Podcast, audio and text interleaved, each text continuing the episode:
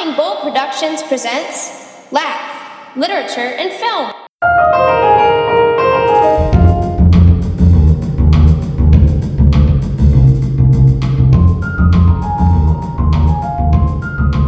right, it's the good stuff. Yeah. You're listening to episode 173 of the Laugh Podcast. I'm one of two co-hosts. Richard Lusk over there is Mr. Ryan Bull. Howdy. How are you today, sir? Doing all right as summer comes to its lows. That's actually a good thing. I'll talk about that in a minute. You can find more of our shows at www.thelaughpodcast.com. And if you haven't done so already, we would love it if you went to iTunes and left us a review. That would really help out our show. So, as you mentioned, summer is over. And now it's down to serious movie time. They can stop making popcorn at the movie theater. Right? Oh, yeah. I mean, we'll get into that on the We right. Laugh. There, there's plenty of popcorn. I think, Really? This upcoming weekend. It's not been a great summer this year, I don't think. I mean, as far as I'm concerned. But that, that yeah. you- we've had those arguments already. For me, that has changed, I think. This week's movie has changed those things somewhat. I'm talking, of course, about the socio political neo Western Hell or High Water. You may be hearing a lot of things about me and your uncle. Whatever I hear, I won't believe. No, you believe it. I did all of it.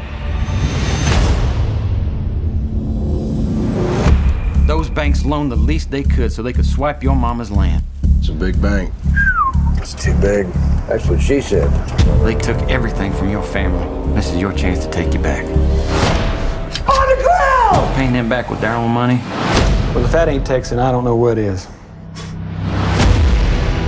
You hear about these bank robberies? I may have one hunt left in me. It's a good thing you're done. We're doing it. Every step of the way. The synopsis for, is from this movie's website, and it describes the movie as a story about the collision of the old and the new West. Two brothers, Toby, played by Chris Pine, a straight living divorced father trying to make a better life for his son. I think there are two sons, though. Sons. And Tanner, Ben Foster, is a uh, short tempered ex con with a loose trigger figure. They come together to rob branch after branch of a bank that is foreclosing on their family land. Vengeance seems to be theirs until they find themselves in the crosshairs of a relentless, foul mouthed Texas Ranger played by Jeff Bridges. All right, so Hell or High Water is a movie seemingly made for me, I think. From its plot and its characters and the theme driven nature. I was talking to friend of the show, Red Dog, and he mentioned something about our podcast on uh, The Lobster. And he wasn't as high on that movie as we both were. But my defense of it was that movies don't necessarily have the uh, they don't deal with ambiguity well. They're not interested in that. This movie is very interested in dealing with ambiguities and settling amb- ambiguous themes or, or at least addressing ambiguous themes. So i think of this movie as being the road less traveled throughout the summer movie going experience for me and i have found I, I was very pleased with it and i'm wondering do you have did you have the same experience But yeah, this movie's definitely in my top three for the year. I mean, uh, and at the end of the year, I'm pretty sure it's still going to be up there. It might be the best film I've seen this year already. And I think a lot of that has to be because of the writing, which you've touched on a little bit. It's from uh, Taylor Sheridan, who did last year's Sicario, a film that we both had as our number one pick. And this film ke- it keeps a lot of the same flavor as Sicario. Mhm. I don't think it's as open ended and you know able to see both sides of the issues as Sicario was able to. But I, I'm not sure that that's a bad thing. I think this movie's, I know this movie's definitely funnier than Sicario. Mhm. Arguably, this is also the best comedy I saw this summer. I laughed more at this than than any other comedy I saw. I mean, I laughed a whole lot more than I laughed at Sausage Party, a film I had seen just a couple days before seeing this one.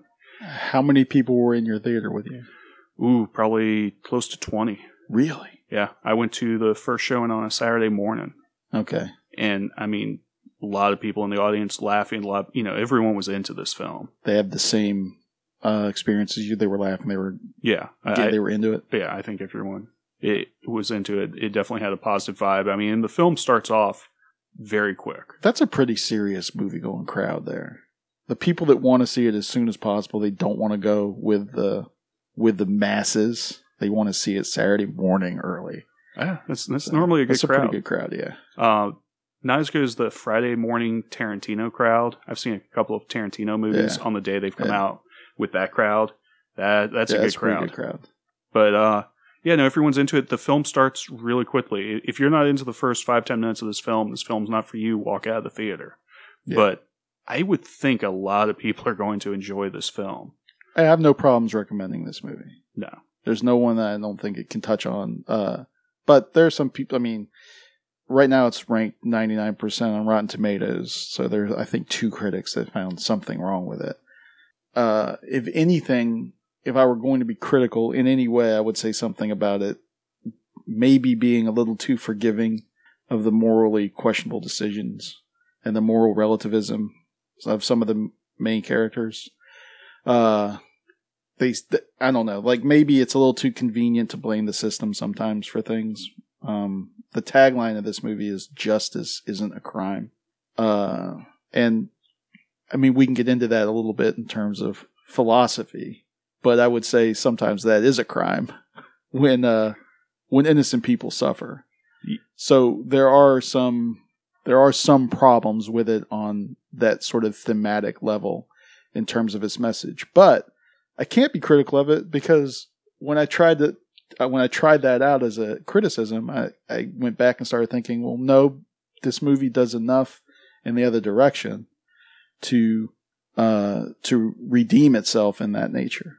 It, it is not. I don't think it's coming from one standard viewpoint that justice is, isn't a crime. I think it's it's showing both both points of view, and and it. I don't know if it does it even handedly, but it it allows enough for both perspectives that uh, it makes for an enjoyable, thoughtful movie going experience for me. Something I'm not used to. Well, well, that and while the two brothers are definitely criminals, what they do robbing banks is definitely illegal. Jeff Bridges' character also has a lot of blood on his hands by the end of this film. The decisions he makes are not always the smartest thing. He he can Okay. be blamed a whole lot, and I mean he's a really interesting character. He's not just you know doing his version of Tommy Lee Jones in No Country for Old Men. Yeah, that's I mean that's the trope that this movie's you can compare Yeah. to. I mean the tone of that is a is in this movie as well. There aren't very many movies that have the same sort of setting and tone, so it's not going to necessarily. I mean that's not an invalid criticism, but he is the lawman at the end of his career, like Tommy Lee Jones was. Yeah, but uh, But that's also Lethal Weapon, I think. Yeah, but also the decisions he makes because of that, I think, are very different than what Tommy Lee Jones does or Danny Glover in Lethal Weapon. Um, also, his uh, partner, played by Gil Birmingham, hmm that guy's great. His pard. Yeah. I mean, Yeah, he's he- he's a great straight man, but he also carries a lot of the acting weight in those scenes. They have a lot of um, times where they're both just sitting down conversing, and he makes for a great foil, and he lets you into the mind of Jeff Bridges a lot more and complicates that character. I agree with that assessment. I'm trying to come to grips with the idea that uh, you say Jeff Bridges has blood on his hands, that he's somehow culpable because of his decisions. And I, I'm not. I don't know if this is something we have to say for later, but I don't. I don't have that same. He's going on one last great adventure, Okay. and he doesn't necessarily need to do it that way. And it's just it's the two of them. We're going to go and we're going to stop these bank robbers, and he chooses not to act on some of his information right away. He could have acted on some of his information. Okay. I think that is something we have to send. Yeah, Save for spoilers. yeah. I mean that, that's as much as I want to get into it, but it, it, it's interesting. the ambiguous part with him comes in the epilogue to the movie or the uh, sort of I- I guess you could say the the final scene uh, between him and another character, his conversation that he has with another character at the end, much like the conversation that occurs at the end of No Country for Old Men. This this one is more tense. This conversation in this movie and uh, the interplay and philosophy between those characters allows for the two points of view that I was referencing earlier. So when I if if I think if there's a hero in the movie, I, I think it's I think it's Jeff Bridges' character, and I, I'm not. I mean, I, I think the movie might, or some people that are going to see the movie might be led to believe that it's Chris Pine, but not uh, his character Toby, I guess, Mhm. or Tanner or Toby. Which one is he? Toby. Toby. But I'm not sure that the movie. I mean, he's got the movie star good looks. He's got the uh, the motivation that they set up as a um, the the main factor that leads to, to all this. That leads to actually to the bank robberies. But uh, I'm not sure that it's that it's necessarily his movie. Oh, I think you can make an argument that he's also the protagonist of this film. This, Yeah, in, in uh, wrestling terms, this is a face versus face match. You've got two guys who are over. This is Hulk Hogan versus the Ultimate Warrior. Mm-hmm.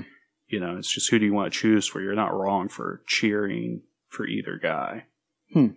I mean, that's the way I see it. I mean, but you know, I, I, I don't know. Well, Pine's got the movie star good looks, as I mentioned, but those eyes are distracting. they look like they're drawn. They look like big Disney movie princess eyes.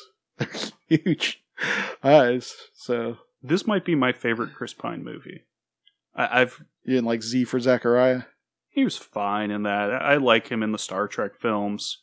This movie, he impressed me a lot with his acting, and that last scene of the movie, he Mhm. really does have to act and carry his weight, or he could have gone blown away, Right. and, and he doesn't. Hmm. You know, I, I kind of had more on the level like of a Keanu Reeves, and I thought, oh, you get him in the ring with a heavyweight. Like Jeff Bridges. Jeff Bridges is going to blow him out of the water, much like Keanu Reeves was blown out of the water by Al Pacino in The Devil's Advocate Mm-hmm. you know, and just shows mm, these guys are on different levels. You can still enjoy them, but you got to make sure you keep them separate. No, he did a lot of lifting. Ben Foster, really like that guy. Yeah, but uh, he's playing a version of himself though, like that kind of crazy, Mhm. uh, loose cannon type, twitchy guy. Yeah, I mean, we'll talk about him some in the We Laugh because he was in The Mechanic, Uh-huh. and the sequel to that comes out this weekend. And I really liked him in The Mechanic. That was probably the first film I noticed him in. uh, Hand of God in 310 to Yuma. Oh, Yeah. yeah, yeah. He's playing that same sort of character. This kind of guy, this kind of like hair trigger guy. Uh, what else was he? He was in uh, Warcraft. Yeah, he was Medivh. typecast as Warcraft. So, uh, well, I actually played against type in that movie, I think. But you know, really, this is a movie with four main actors, and they all do a great job. There are lots of people who come in who have minor roles, you know, a waitress Mhm. or someone from the bank, whatever, local police people. They're all good. They all feel authentic. And that was one of the things I really enjoyed. This movie's set in West Texas. And this really does feel like West Texas, Mhm. which is, it's still America, but you're really in America Right. it's very much you know right wing NRA. Uh, there's a comment made maybe we shouldn't rob banks where there, so many people have concealed carry. yeah.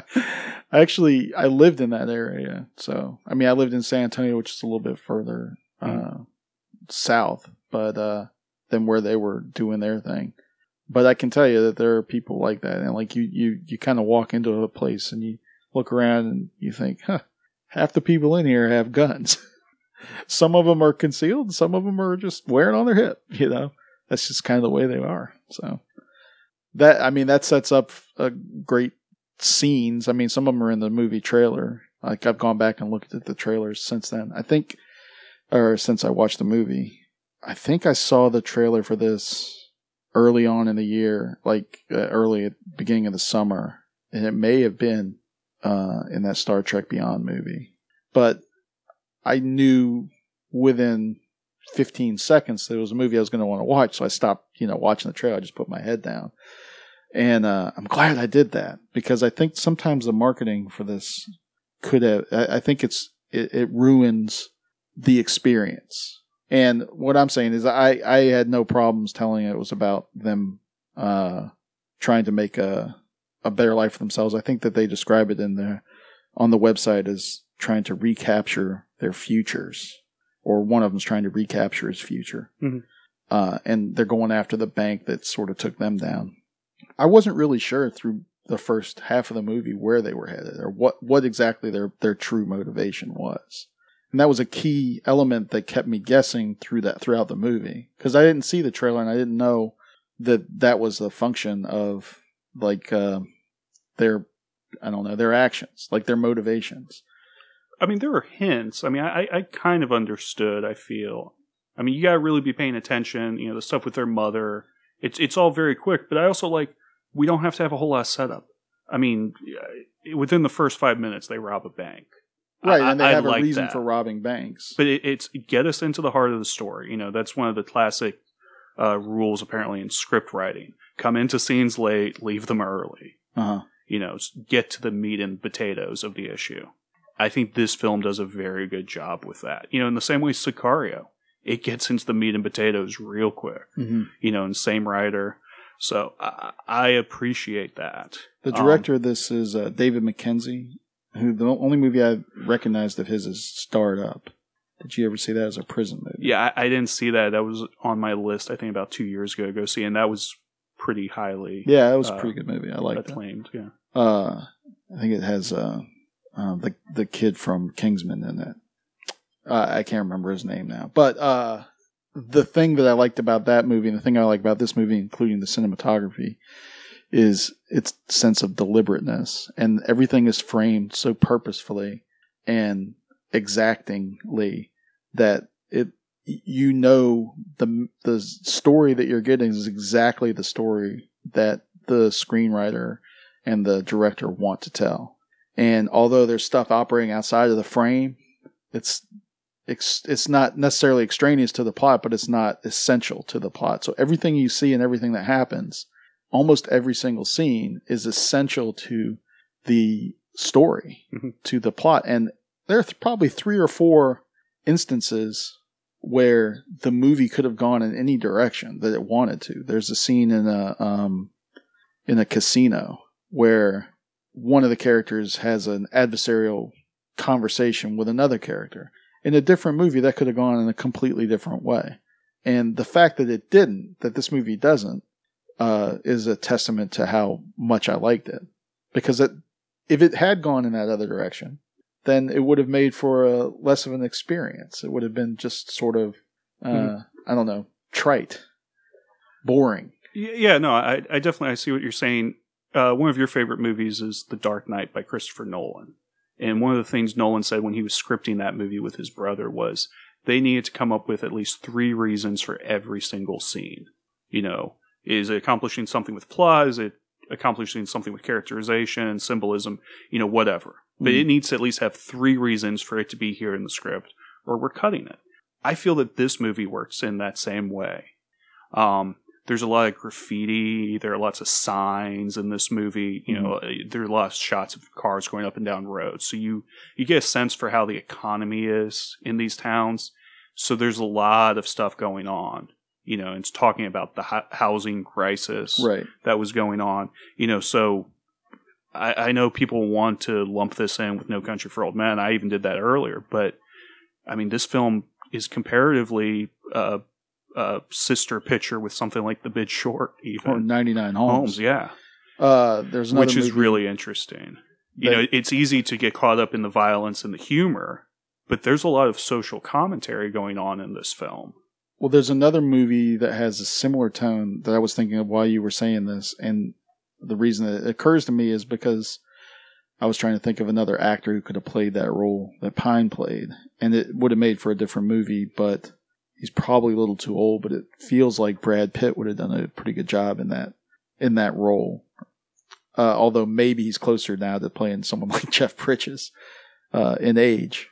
The movie I'm thinking of, though, and I was stalling for time to try to get it, but it deals with some of the issues of uh, the social, the political and the social issues, and it is uh, the the uh, Killing Him Softly. Brad Pitt was in Killing Him Softly, and this that movie had the same sort of sensibility, the same sort of tone.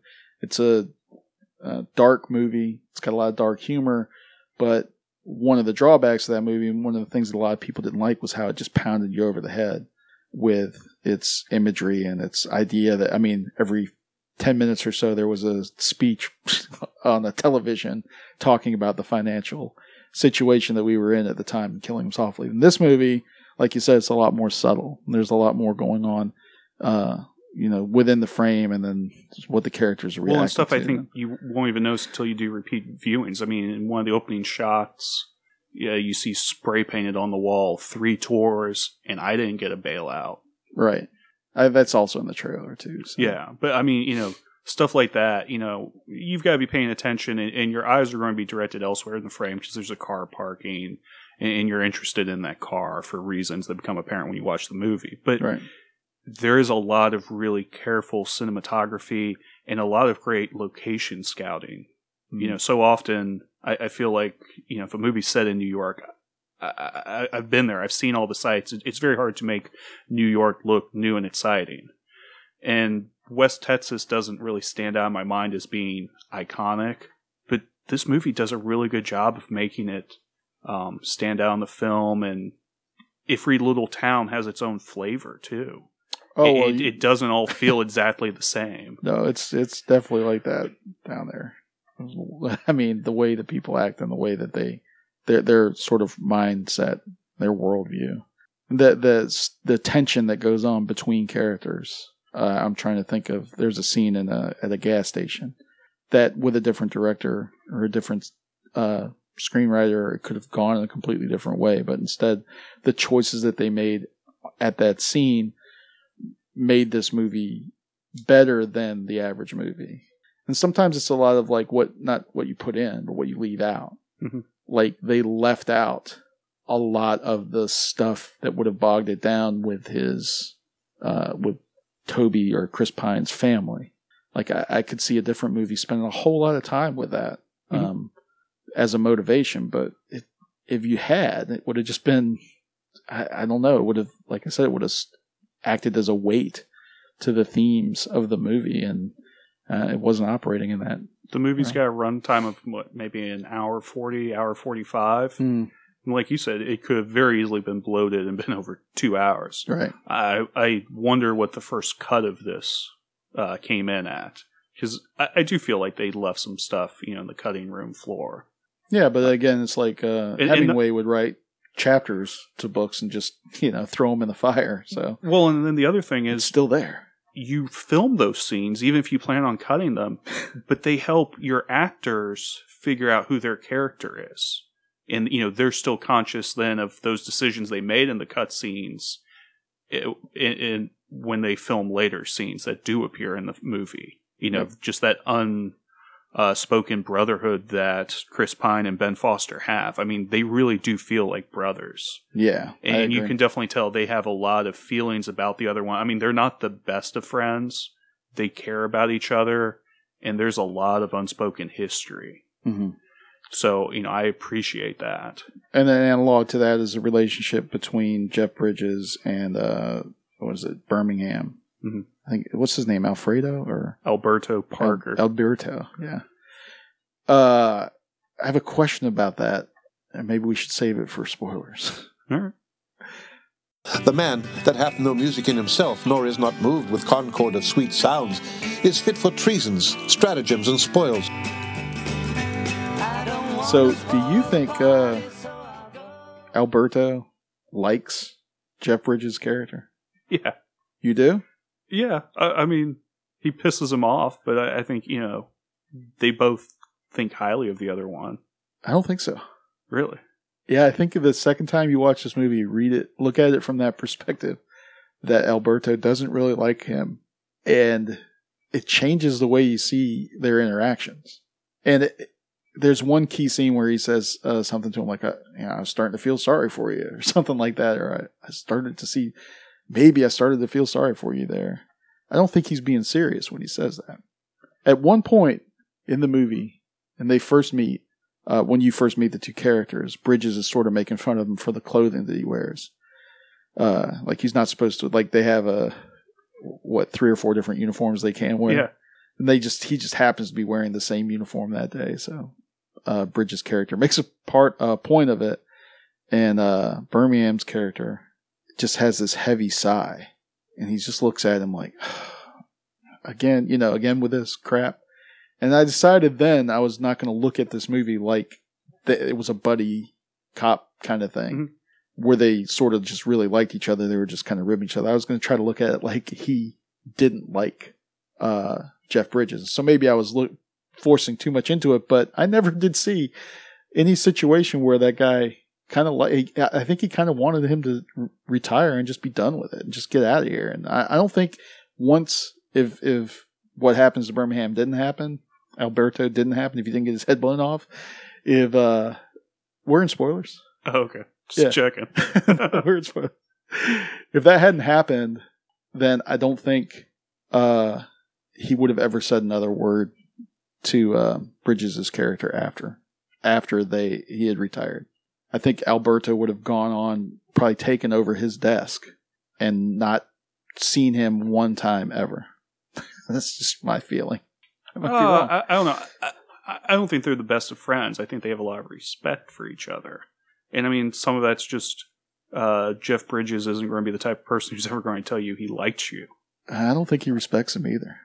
I'm thinking of that scene at the uh, at the When- diner. No, when at the truck, and he's like, "There are five branches or eight branches here. They, Midland Bank has eight branches." And Alberto's like, "Yeah, but one of them's closed."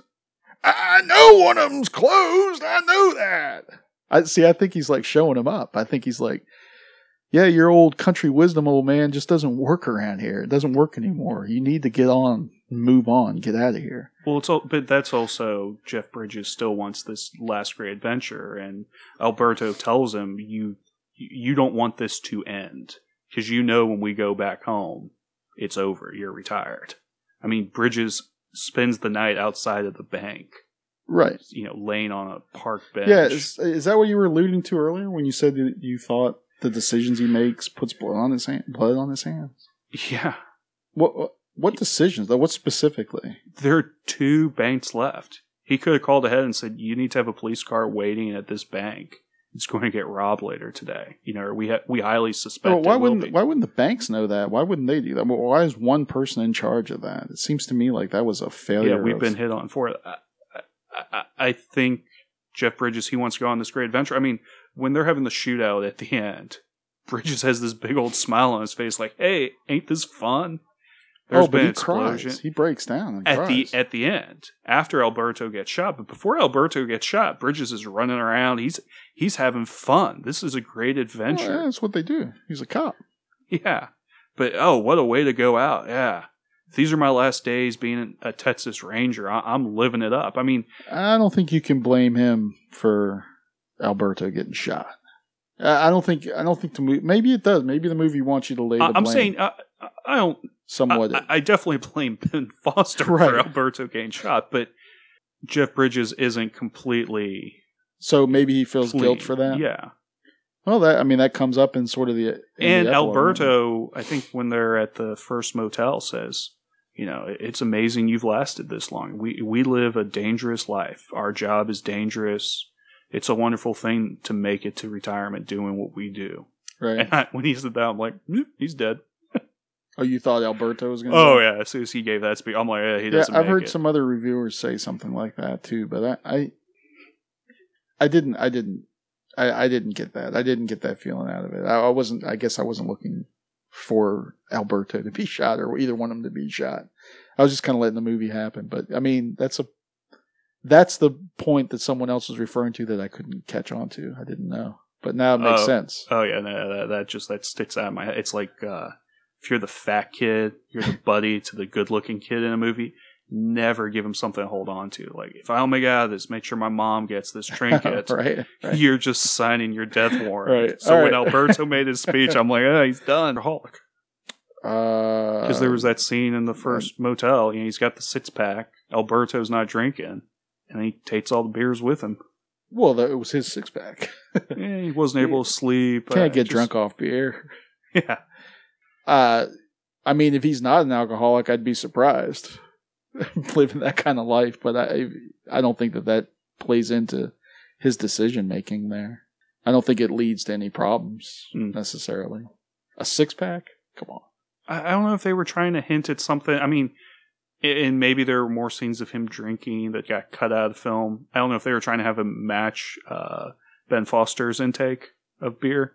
Yeah, I think they were doing a lot to create analogs between the two characters, or different sets of characters, and different things that they that one character would say in one scene would be echoed in something another character says in another scene, but it was changing around and those dynamics, uh, the interplay between brothers and partners. Uh, well, interplay between waitresses and guys. yeah, I mean, all of that was working on so many different levels that I mean, my head was kind of ping ponging around trying to figure the movie out. Not, not that it was necessarily complicated, but it's so multi layered and textual that you can. I mean, it's like a novel more so than uh, something to a feast for the eyes. Although a lot of the cinematography was very beautiful and moving, and I like there were two waitresses that stuck out. One of them was the uh, girl from um, uh, not Big Bang Theory. Katy Mixon, I think, is the actress. She was the younger one, and they they he tries to take the two hundred dollars from her or whatever the tip. Do you think that when Bridges' character sends Alberto back to get the two hundred dollars, do you think the guy got the the two hundred dollars? Uh, yeah, because later on he says he that she was pissed that he collected the two hundred bucks as evidence. I don't know when they did it, but it got done at some point. Yeah, I, I couldn't tell if he was just say, sending him back there so that he would have that frustrating interaction with her, or if it's just like go clean up my, you know, go do the dirty work, clean up my problem. I don't have to deal with her. So, Well, I mean that's part of being the low man on the totem pole. but the other actress who is a star of the movie, the T-bone waitress, What don't you want? Margaret Bowman. You've seen her before. In what? She was the hotel clerk in No Country for Old Men. Oh, okay. And she was also the trick or treat lady in A Perfect World. wow. Yeah. She plays that role pretty well. Oh, she has a wonderful little monologue. I think she has a 41 some odd, uh, or maybe not that many, but she's got a lot of IMDb credits as an actress. So I was, I was very impressed with her. Although I've been in, I've, Uh, it wasn't in West Texas, uh, but it was a restaurant where you ordered with or without. Oh, like a Philly cheesesteak. Yeah, yeah, exactly. Yeah, I've The- had that. That's it. You go there, or you can have it with fries or without fries or something like well, that. and then they have like two or three windows you go to progressively. Right. So I mean, one of them is just you're ordering your your cheesesteak. that streamlines things for you. Oh, they move people through, yeah. And that's windows like, you want a drink? And then it's like fries or not. it's awesome. Yeah, this allowed for uh, a lot of humor in the movie, but I wonder what he was thinking they were going to do. Like, just watch this bank here, this one bank. Like a lot of the logic of the movie depends on fate and these guys making choices and decisions to put them in, into, you know, to, to bring them together at the end. And I mean, we're talking about a pretty big place. It doesn't make a whole lot of sense to continue to rob from the same bank unless you have that personal motivation. Or to start with the smaller banks and move up to the bigger ones that then have security guards at them too. Yeah, there were some problems It- I had with that more- thinking. but- because the brother goes off on his own and robs a different branch. right? Uh, Not a branch, but a different bank altogether.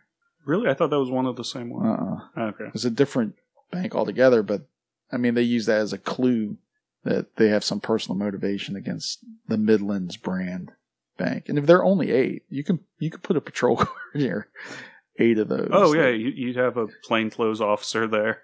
But then, didn't you have a problem? And this might be a testament to the movie, but it could be a drawback as well. Could you figure out what time period that we're in?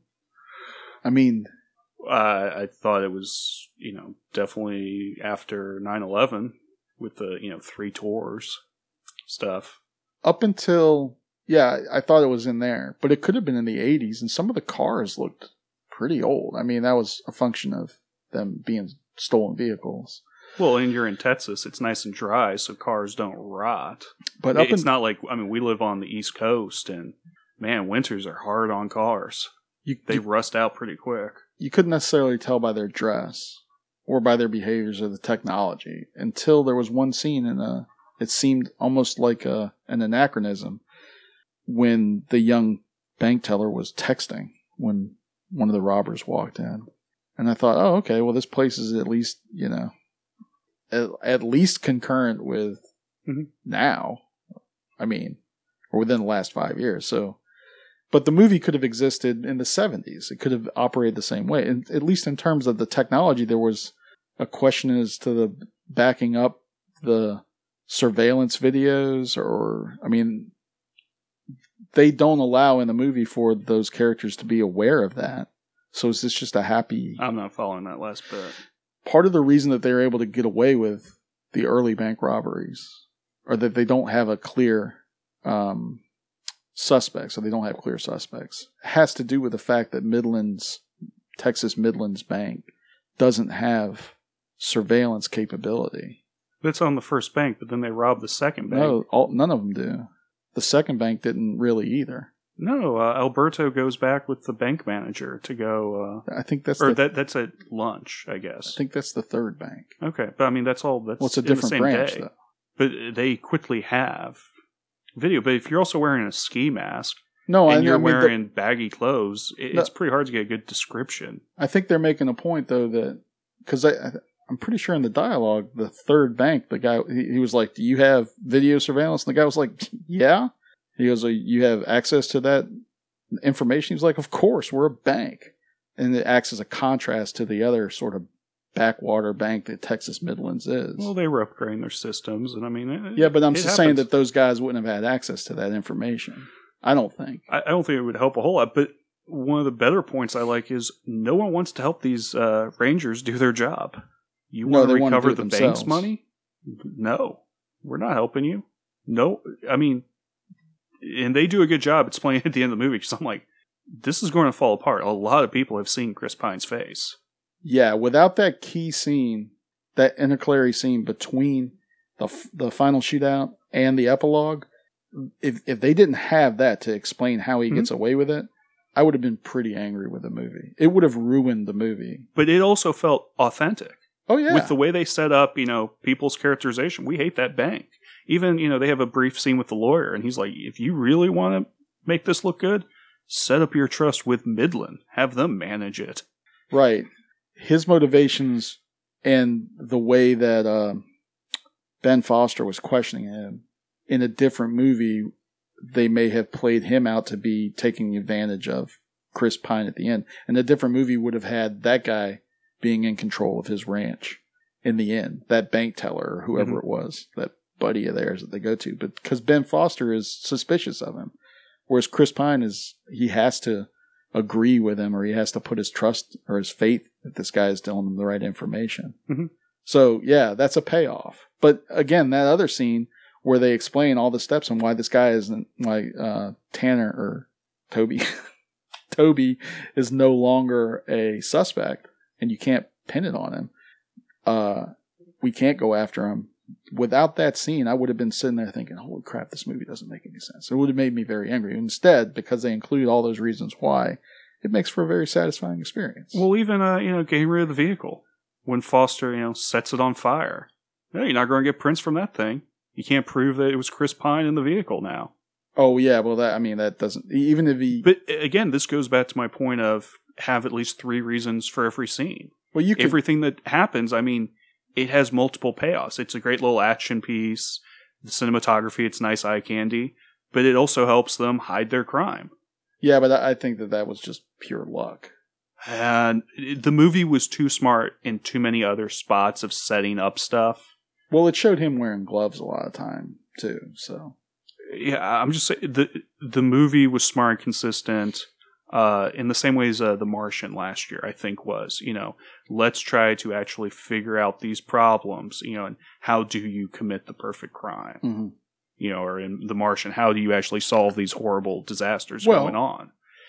That's smart writing. this is an argument that I had with my dad leaving the theater. Does he commit the perfect crime? And is he, I mean, do you think he gets away with it?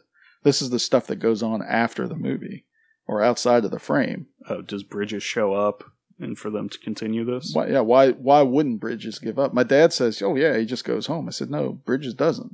Bridges is a dog with a bone. Bridges is defined by being a Texas Ranger and he's, and he is justice. He is the justice and he is going to have his man. Uh, come, come Ah. hell or high water. Jeff Bridges is going to have his man, and at the end, even though Pine thinks he's gotten away with it, I think it, it reminded me a lot of like the Cask of Amontillado. Bridges wants, I, I think Pine wants Bridges to come get him. Pine's not happy with what he did, but he's willing to sell his soul to provide for his family. And I think Bridges has to respect that. It's like, wait, you don't even own this place? No, it's in a truck. My kids do. I think he can respect that, but I don't think that he has to honor it. And I, I think that there's a there's a, a moral imperative that goes beyond mere respect. Yes, but I think he was also hoping to go and find the boogeyman, go and find someone who is evil and who has done evil things and hmm. doesn't really have great motivations. The longer they talk, the more he finds out, the more it's like, this really isn't a horrible person. His brother was horrible, but I killed his brother. And this guy feels guilty for what he did. Killing him isn't going to make me feel better. Yeah, that's kind of the argument my dad had. I'm, Yeah. I feel the other way. I mean, but I think that's where, you know, it's kind of ambiguous. I mean, you, you can have different takes on that. I, I'm I'm of the mindset that he, he needs the closure that that character, the sheriff or the Texas Ranger, played by Jeff Bridges, will not be satisfied with just kind of sitting on the porch hanging out with his dog. Oh, And so he's going to have to have that sort of closure, and if he gets it through Pine shooting him or him shooting Pine, then so be it. Bridges wants closure. Because as soon as he, if, if he went in that night and shoots Pine, then he's done being a ranger. His career is officially over. His he tells himself, over. It's already over. you know, he's still got that last case. He still hasn't finished off Pine. If he tells himself, I can always get you tomorrow, it, it lets him carry on. I think he goes and I- gets him tomorrow. Because I, I- the whole movie setting up the idea that Bridges doesn't want to stop being a ranger. His whole life is defined by being a ranger, and Yeah. he's afraid of moving on. So I think it could be like, uh, uh, what's that movie? Princess Bride with uh, Westley when he was with the dread pirate Roberts. right. I'll, I'll kill you tomorrow, Okay. and it just goes on for years. And I'll just kill you tomorrow. All right. You know, being happy. Uh, but again, it's kind of ambiguous. As you wish. All right. So, uh, what's next week? I guess we're, we're very positive on this movie, right? Yeah, go see this. film. Surprising. You and I actually like uh, the same movie, or Really? like a movie to the same extent. I think we were both big on Sicario. Uh, he, Oh, here, yeah. Here's It was the one thing movie of the end I'm going to be sad about. I walked out of this theater and I had the same feeling I had with Sicario. This movie's going to get overlooked for awards. Is it because of the timing? Time, but it's also the content. It's I think it's a little too right wing. I don't think this movie plays well all over the country. Hmm. I think you get up into the you know real far northeast. I don't think people from Maine are going to be huge on this film. Well, it's a critical darling. So The the critics like I don't know what the audience is thinking. Sicario was pretty well liked too. Yeah. I, I just I can see this is the type of movie that gets overlooked, and, and I think that's a shame. I thought it was the same way with Sicario. It's possible, or it might actually be the awards darling.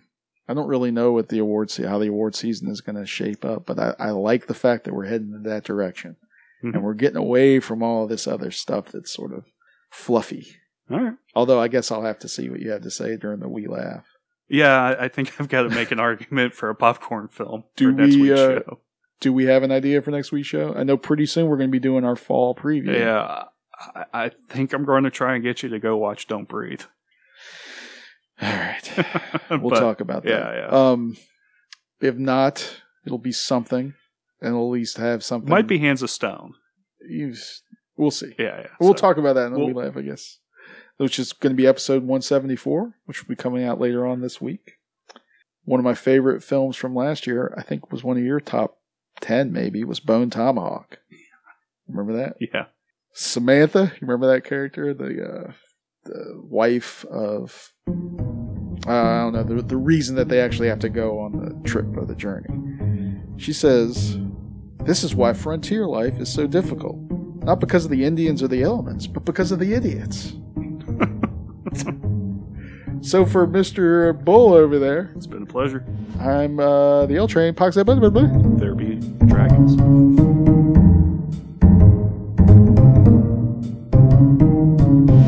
Are you going to the movies this weekend? Let Laugh know what you saw.